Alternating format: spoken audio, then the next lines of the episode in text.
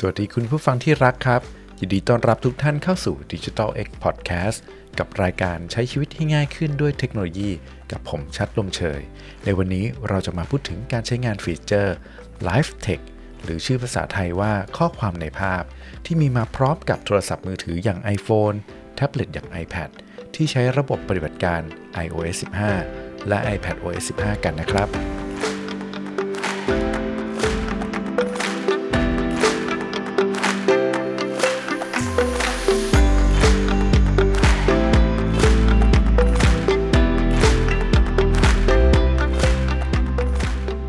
เมื่อทุกท่านซื้อโทรศัพท์ iPhone หรือแท็บเล็ต iPad ที่อัปเกรดระบบปฏิบัติการเป็น iOS 15 หรือ iPad OS 15 แล้วนะครับเราจะมีฟีเจอร์ลับที่ไม่ลับอย่าง Live Text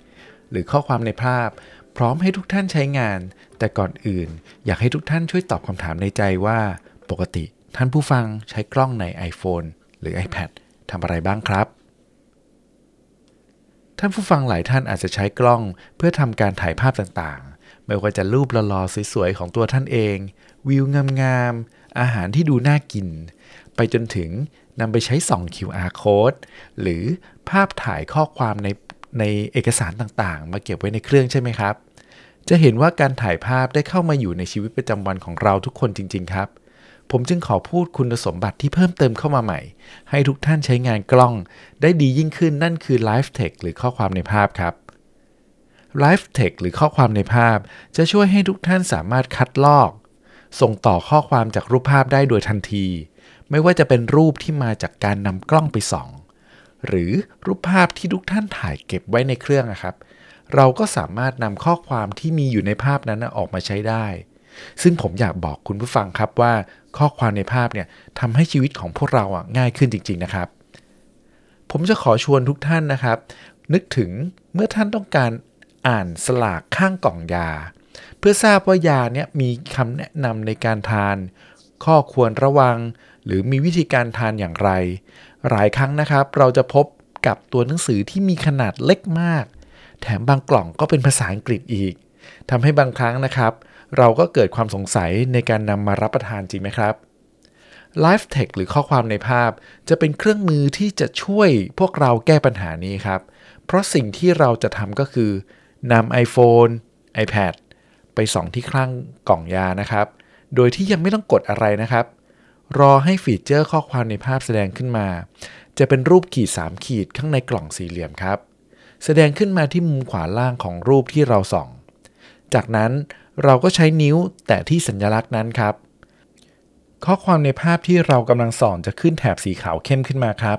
ถึงตรงนี้ท่านผู้ฟังใช้นิ้วแตะ2ครั้งที่ข้อความนั้นจะปรากฏเมนูขึ้นมาครับให้เราเลือกทั้งหมดแล้วนำไปวางไว้ที่โน้ตใหม่เพียงเท่านี้นะครับท่านก็จะได้ข้อความที่อยู่ข้างกล่องยาเนี่ยมาเก็บไว้แล้วครับครั้งต่อไปหากเราลืมว่ายานี้คือยาอะไรทานอย่างไรก็สามารถกลับมาอ่านที่โน้ตนี้ได้ทันทีหรือบางครั้งเมื่อท่านผู้ฟังไปซื้อยานี้อีกครั้งก็ไม่จำเป็นจะต้องนำกล่องยาตัวอย่างไปด้วยแล้วนะครับสามารถอ่านจากโน้ตได้ทันทีชีวิตง่ายขึ้นจริงๆครับบางครั้งท่านอาจจะคิดในใจว่าถ่ายรูปเก็บไว้ก็ได้แต่อย่าลืมนะครับหน่วยความจำของเครื่องเรามีจำกัดและเราก็ต้องถ่ายรูปอื่นๆเก็บไว้ทุกวันทำให้การหาเนี่ยก็ยากขึ้นไปอีกนะครับรวมถึงเปลืองพื้นที่เก็บข้อมูลของเครื่องมากขึ้นไปด้วยครับ